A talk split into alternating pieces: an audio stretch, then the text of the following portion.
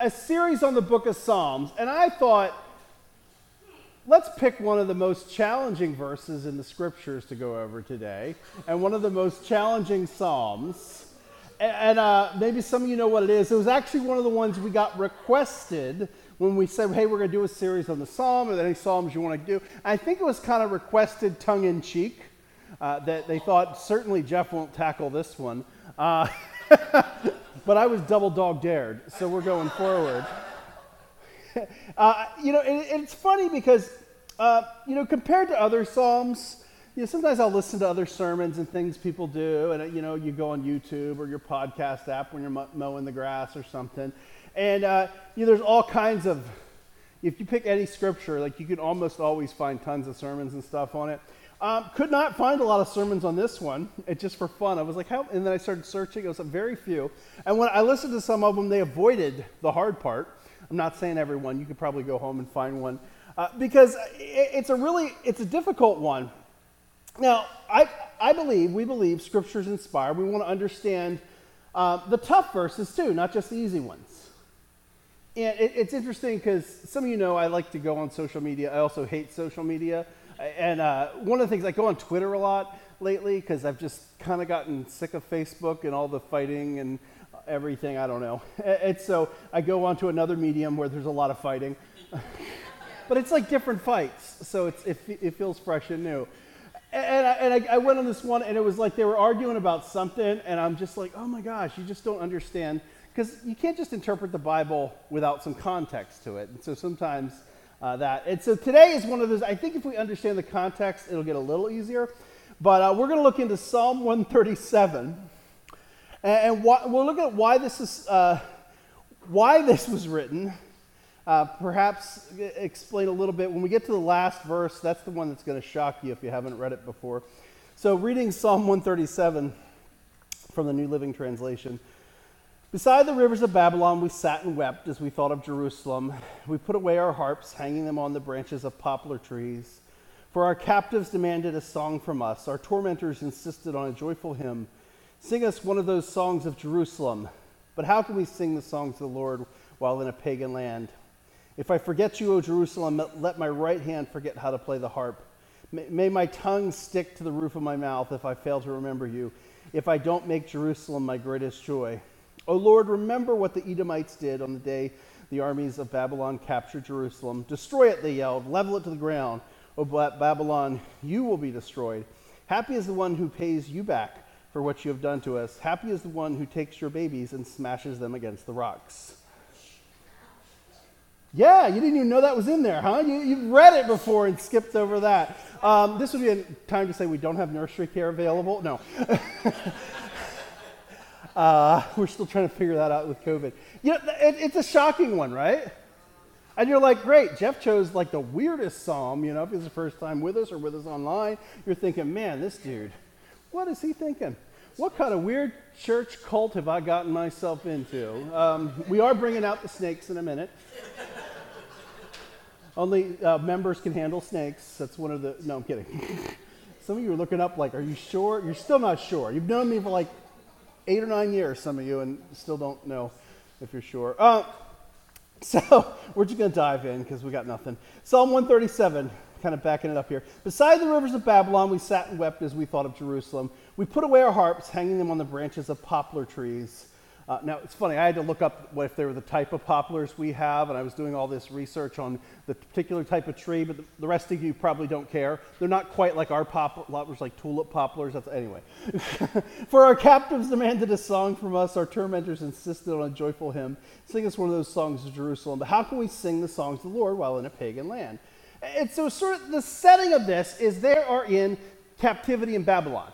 Now, most of us probably don't know a lot, or maybe some of us do, about ancient warfare and practices. But if you, if you read the Bible, you, you see some of the things that happen. So, like, um, you know, Jeremiah 39, uh, you know, the king of Babylon made Zedekiah watch as he slaughtered his sons. And then the king of Babylon slaughtered all the nobles of Judah. Then he gouged out Zedekiah's eyes and bound him in bronze chains to lead him off to Babylon.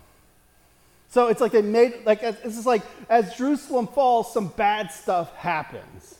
Now, I could go into the details of this, we could go, but you kind of get the sense, and some of you are like, oh, great, this is not what I want to hear on a Sunday morning. but, but kind of bad stuff happens. And so I think at first, most of us, if you've been around church for a while, you know what? Jeremiah 29. Once I get you going there, you're like, oh yeah, 11, that one. you know, because you got, you got the cross stitch, you got the plat, you, you've shared it online on Facebook.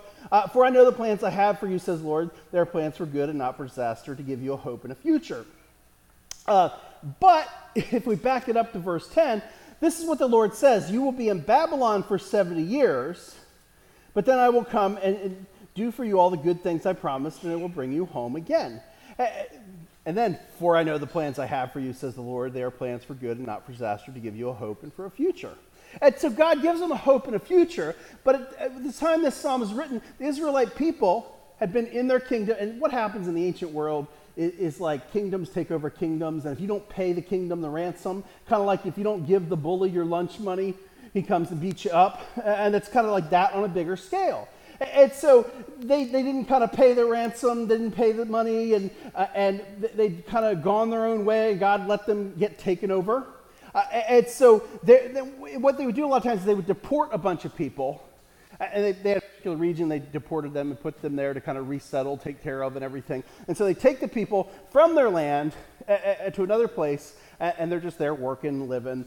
and, and, so that's kind of the setting, if you will. Imagine you're, you're, you're sitting in exile, you're refugees, which really should make you sympathetic to the plight of refugees, but that's a whole other sermon, a whole other discussion for a whole other day. But you know, you're sitting there but then you have those who've captured you asking you to sing for them. Like, sing, my little monkey. uh, that's kind of how I picture it. And whether they meant it mockingly, kind of like, hey, sing for us. Your God didn't do so good for you in there. Or, or whether they were actually curious, you know, hey, like, I heard you guys got some good songs. We're looking for some new music. We want a new sound for our band. you know, uh, it's a sing us one of those songs. And, you know, you might expect you know, if you were them, maybe you've heard it, you heard, heard about the songs. So sing us one of the songs. And it might be something like Psalm 184, you know, how lovely is your dwelling place, O Lord of heaven's armies. I, I long, yes, I faint with longing to enter the courts of the Lord. Or what joy for those who can live in your house. A single day in courts is better than a thousand elsewhere. Like there's all these beautiful lyrics in the Psalms, and that's maybe what they were hoping for. It's like, hey, sing us this nice song, something beautiful. You know, for those of us here, if, you, if you've been in church long, maybe you, have heard worship music, and maybe you have a, a favorite worship song. And, and, so maybe they're thinking, oh, yeah, sing us one of your church songs. Let's get a church on, you know? Some of you don't get it. Uh, but think of how painful that would be in that moment to try to sing something like that while your whole world has fallen apart. Every one of my points today will be accompanied by thunder. Uh, what happens if we lose power? I guess the online folks won't make it. um, I mean, you'll make it through life, just not through the sermon. uh, but but it would be, it would be difficult, right? And you, you'll be like, what did he say for that last verse? Why did we? Anyway, uh, it, it's this difficult thing. And so it says, you know, if I forget, O Jerusalem, and let my right hand forget how to play the harp, or you know, maybe your right hand how to strum the guitar, because you know, most of us are not harpsing it out. Um, so, anyway, you know, may my tongue stick to the roof of my mouth if I fail to remember you, if I don't make Jerusalem my greatest joy. So they're, they're depressed and distressed. They don't want to sing. Uh, and maybe, you know, even individually, I think a lot of us can probably relate to this because there's times you come to church, you're like, the joy of the Lord. And then there's other times you're like, no joy, Lord. And maybe you don't even come. you're watching online when you could come because you're like, oh, not to say it's okay. I know some of you guys are going to watch online. But, but you know, you just, you kind of, you, you don't feel like it. You don't feel like singing. The, the music might be popping, but you're like, I'm just sitting here. I'm not saying anything. I don't feel like it. And that's kind of how it is, but not because they're mad. God, they're just sort of upset. They're distressed. It says, oh, oh, remember what the Edomites did on the day of the armies of Bab- the Babylon captured Jerusalem. Destroy it, they yelled, level it to the ground. Now, Edomites, does anybody know who the Edomites are? Uh, anyway, uh, you probably don't. Uh, a couple years ago, if you've been with us for a while, we did, we did a series uh, through the minor prophets. So we talked a little bit about a guy named Obadiah. Uh, you know, and this, for some of you, this is the most you've ever heard of this guy named Obadiah. Um, you know, if you go back, it might even be on the website. We have the old, old teachings we did. But uh, Obadiah, um, we're going to jump to Obadiah. It's, if you're actually with a physical Bible, it's, you're not going to find it. Give up. Uh, it's, uh, it's in there, trust me. Uh, uh, it, it's a small Bible, a small thing. It's, you know, one, one chapter. Um, and it elaborates a little bit on the Edomites. And it says this in Obadiah, verse 1. This is the vision the sovereign Lord revealed to Obadiah concerning the land of Edom. We have heard the message from the Lord. An, that ambassador was sent to the nations to say, Get ready, everyone, let's assemble our armies and attack Edom. The Lord says to Edom, I will cut you down to size among the nations. You will be greatly despised. Now, uh, if you know the story, maybe you've been around the Bible, maybe you don't realize who the Edomites are, but you maybe heard of Jacob and Esau. You're like, yes, I got that one. Jacob and Esau, they were, they were twins. They, they, they fight in the womb. Esau comes out all red and hairy. So, like, picture Tickle Me Elmo with an attitude. Uh, so he, he's kind of the, you know, kind of like rough and tough sort of guy. Uh, Esau, think Guns and Ammo magazine Cabela's. You know, he, he's, you know, he's probably got tats and everything. I don't know. Look, you can't see it through his furry arms. But, you know, he, he, was sort of the, the manly man that you kind of think of. Uh, Jacob was more like, HGTV and Food Network. Like he stayed inside, he kind of hung out with mom. Both manly dudes, but in different ways. And so, um, you know, Esau, if you read the story, Esau kind of doesn't really care about spiritual things. He sells his birthright because he came back from a bad hunting trip and was hungry. He's like, oh, I'll give you my birthright for stew. Sure, that sounds like a good trade.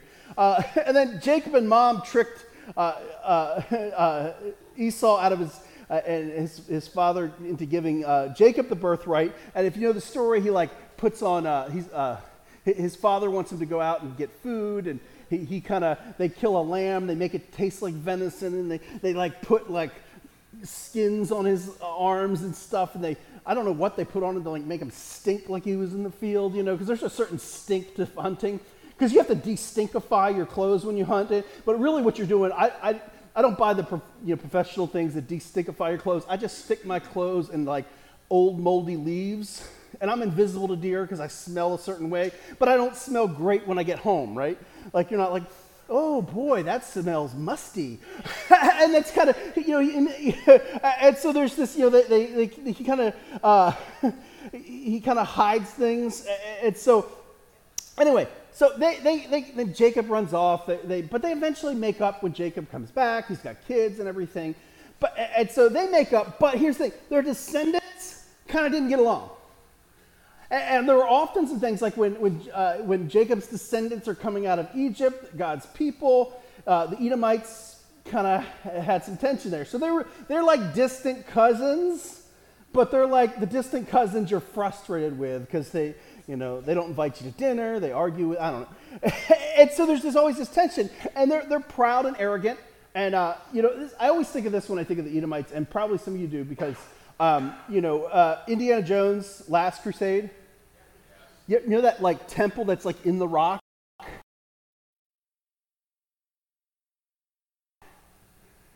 That's a real thing. That was the Edomites' temple. That was like their place. And so there was like their fortress. And so it's called like, in my, my uh, Al Kazakna, I don't know. uh, anyway, and so they had this, this strong place that only, they, they, people theorize you only took 12 men to defend that, that, that place. And so, and then they trusted, uh, they, they had allies and things. And so they, they kind of trusted them that they would get them in. And um, I got a funny story this week. Talking about, you know, you trust in things you think you can trust in. My son called me um, and he's doing something. I was like, well, I got to go. And he's like, I, I said, I, I, just answered because, like, I, I, thought maybe you needed to get in. He's like, Dad, I can get in. I got a key. You, I brought my key. You, you know, I was like, well, you never know. And so, anyway, guess what happens like five minutes later when he actually gets home? His key wasn't working in the door. And it was so funny because I was like, oh, I got a key. I guess you got a key. Uh,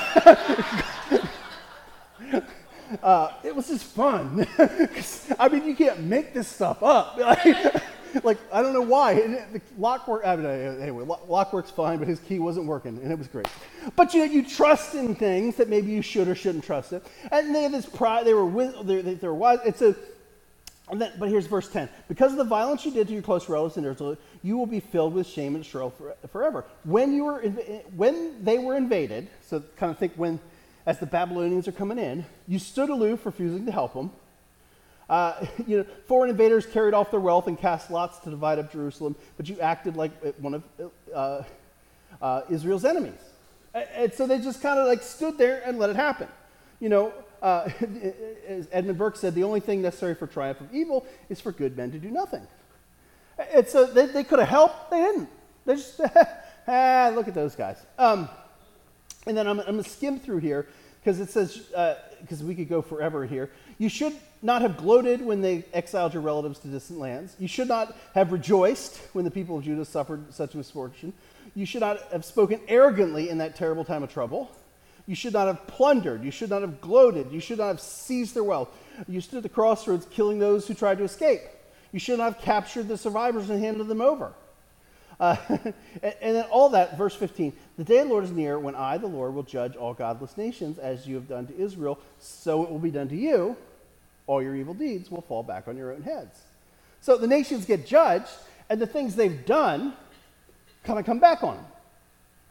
Uh, and so here we go, eight. Oh, Babylon. See, we're getting closer to nine. Everyone's like, what's he building to? Where are we going with this? Uh, oh, Babylon, you will be destroyed. Happy is the one who pays you back for what you have done to us. Pays you back. So, what you have done to us. Um, now, Babylon in the Bible, of course, is the real place. Think modern day Iraq. Some of you have been there. Uh, took over, you know, they destroyed Jerusalem, and, uh, you know, there's the, it was barbaric things they did in the ancient world. And, and really, it's barbaric now, and sometimes we, we catch uh, uh, some pictures of the things that happen in war. I certainly don't want to make today's sermon about that. Uh, but it's, it's not hard to picture the Babylonians being brutal in many ways. When we see them killing a guy's sons before him and all his nobles, and then, you know, popping his eyes out. Um, and so Babylon in the Bible becomes sort of a metaphor for evil kingdom. So, verse 9 Happy is the one who takes your babies and smashes them uh, against the rocks. Now, this is not a plaque or Instagram verse. You're not doing cross stitch with this one. If you do, that's weird. Um, uh, but there's a specific genre. This is called an imprecatory psalm, and so you can sound fancy when you, when you say the word imprecatory. But it really, it's just the idea of uh, it's calling down uh, for, for curses on God's enemies. Now, this is problematic for most of us, right? Like, if this doesn't shock you a little, something wrong with you. Uh, like, this is like, th- this is a shocker. um, and, and, so, what's the deal with that? Um, Spurgeon wrote this. He said, Let those who find fault with it, who have never seen their temple burned, their city ruined, their wives ravished, and their children slain, they might not perhaps be so velvet mouthed if they'd suffered after this fashion. It is one thing to talk of the bitter feeling which moved captive Israelites in Babylon, quite another to be captives ourselves under a strange and remorseless power, which we knew not how to show mercy, but delight in barbarities to the defenseless. Uh, Psalm 137 is a fruit of the captivity in Babylon, and often it has furnished expression for sorrows which had else been unutterable. Um, I, I, think it, it's easier, if you can really put yourself in their place, it's easier to understand the emotion. It's not like God's saying this is a good thing, but it's, e- it's a little easier to go, man, I get it. That's how you're feeling. You want what's happened to you to come back on them. Um, verse 8, uh, a guy who's a very good um, Hebrew scholar translates it this way. He says, Daughter of Babylon the despoiler, Happy who pays you back in kind for what you did to us. Daughter of Babylon, the despoiler. And the message says it this way it says, And you Babylonians, ravagers, a reward to whoever gets back to you for all you have done to us. Um, the guy who translated the, the, the, uh, the daughter of Babylon, the, spo- the spoiler, Robert Alter, wrote this. He said, No moral justification can be offered for this notorious concluding line. All one can do is recall the background of outraged feeling that triggers the conclusion. The Babylonians have laid waste to Jerusalem, exiled much of its population, looted and massacred, the powerless captives ordered, perhaps mockingly, to sing their Zion songs. Respond instead with a lament that is not really a song and ends with this blood curdling curse pronounced on their captors who, fortunately, do not understand the Hebrew in which it is pronounced. Uh, so you kind of picture maybe they're like, oh, look, they sang a pretty song, but they have no idea um, what they're singing. It's kind of like sometimes, you know, we sing songs, like how about Macarena? Hey, Macarena. You ever, you ever heard the actual words of that song? Sketchy. All we do is sing the Macarena part and do the. it wouldn't be appropriate for church. Some of you who speak Spanish are laughing because you know. Uh, but, but you know, so I picture them like not understanding that they've actually been pronounced judgment against them. Um, and then again, Alter's translation was Daughter of Babylon the despoiler. Happy is you who pays back in kind for what you did to us. And, and I think, you know, most of us have been through hard stuff in life. We're real about that here. We'll say, hey, sometimes there's some hard stuff that happens, right? I mean, there, we've been through some stuff, we've experienced some things, it's been hard. But uh, sometimes the level at which we experience is not as some others have experienced. You know, I've, uh, you know, I, have read a lot because of my, um, my academic stuff on the Holocaust. You know, to be a Holocaust survivor, you know, they, they, they struggle a little, right? um, I, you know, I, I think, you know, you, you, would understand wanting God's judgment a little, little better. Survival of World War II, maybe had your whole village overrun you know, or I think right now with the, the Afghan refugees and everything going on there, it's like, you know, very real terror and problems. And, I, and so I think they would probably understand this in a different way than we would. Now, as followers of Jesus, it's best to, as Matthew 5:43 says, you have heard it said, love your neighbor and hate your enemy, but I tell you, love your enemies and pray for those who persecute you. But I think it's still easy to think those things. Romans 12, 14, bless those who persecute, don't curse them, pray that God will bless them. That's hard. That's hard with what I've experienced, certainly much harder if you'd experienced um, the fall of Jerusalem. Uh, so, why were these words written? It's not a prescription of what to do to your enemy, which I think is kind of how some of us read it. It's more of a let's see how you would feel uh, and I think it's this appeal for justice, for God to act. You know, ultimately, Edom and Babylon were accountable. When you read the news reports today about the world, do you hear much about Edom? No. Do you, do you hear much about Babylon? Occasionally it'll be mentioned in an article on Iraq, but, but, the kingdom itself gone, right? Uh, you know, uh, Galatians 6 7 uh, says this don't be misled. You cannot mock the justice of God. You will always harvest what you plant. Those who live only to satisfy their sinful nature will harvest decay and death from that sinful nature. But those who live to please the Spirit will harvest everlasting life from the Spirit. You know, all of us are accountable and will get justice unless we repent. It's only in Christ that we, ha- we have that forgiveness. Uh, and then we'll still be accountable for how we live, but again, that's a, another sermon for another time. Uh, I want to jump back to, to 2 Peter chapter 3, which we, it wasn't too long ago we did 2 Peter um, chapter 3.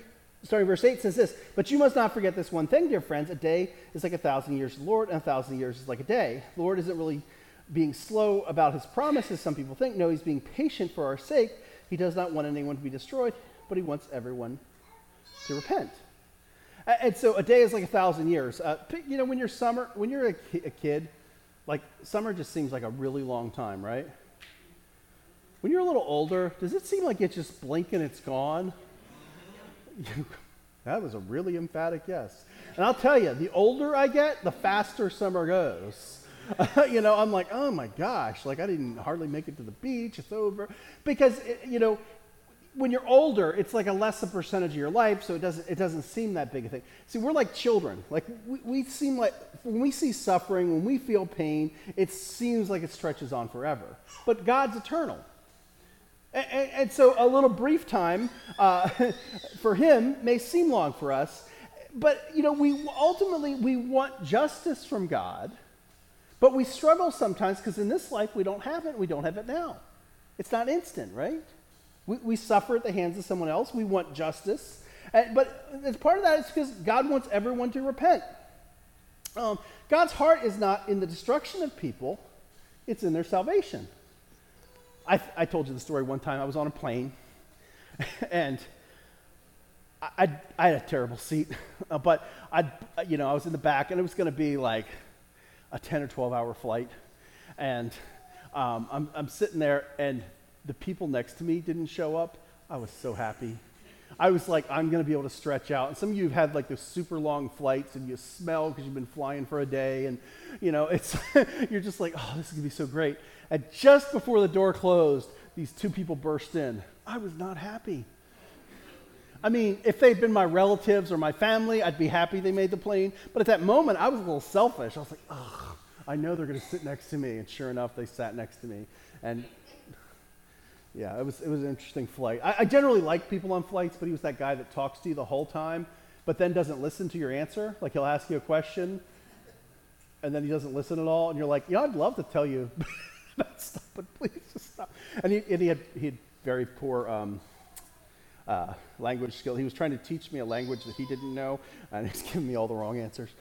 anyway, but his Swahili was not very good. but you know, God's, God's like the airline. God wants everyone on the plane. Sometimes we're selfish, so we view it in our eyes. We want the door to shut and be the last one. But we'd all be upset if we were the one, if you've ever been running to make a flight. I, one time I was running to make a flight. I got there. She shut the door in my face. I was like, no, I want to get home and see my family. But instead, I was, you know, outside of a, I was, I forget, I was somewhere in the Midwest, stuck behind a door. You know, it, you know, you want to make it on the plane, but we have to understand that God's being patient because He wants everyone on the plane. And so sometimes God's justice doesn't happen when we want. Maybe we're, you know, off in a foreign land, you know, figuratively, not probably real, really. Uh, and we have to trust that, that, ultimately God's doing that because God wants more people on the plane. Um, 2 Peter 3.10 says, But the Lord will come uh, as unexpectedly as a thief then the heavens will pass away with terrible noise, the elements themselves will disappear in fire, and the earth and everything on it will be, be found to deserve judgment. So ultimately, you know, every time it rains, I mean, come on, who's made an ark joke today? I haven't, surprisingly. But, you know, we always, oh, better build an ark. You know, I remember one time I was driving through Sussex County. Um, some of you, you know, jokes are coming already because whenever you start off, you know, I was driving through Sussex County. Uh, I, I, was driving, then I was we were, I had to shoot over to Maryland. I can't even remember what wedding I was doing. There was a giant boat in the guy's front yard, and I was like, does, and it was raining really hard. I'm like, does he know something I don't know? Uh, uh, but but you know, you know, the, the flood destroyed the earth, and God says next time by a fire. And so think, you know, however it looks to you, you know, ultimately there will be a judgment. There will be a time for judgment. And so what the psalmist is crying out for is that judgment. Now, the words are hard for us, but, but I think we can understand that ultimately we want justice. And uh, fortunately, we're lucky because we don't get the justice we deserve when we put our faith and trust in Christ.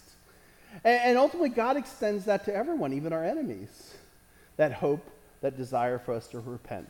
So we wait, wait, we wait patiently for God. And although it's hard while we wait for justice, God cares, and ultimately, He will make things right.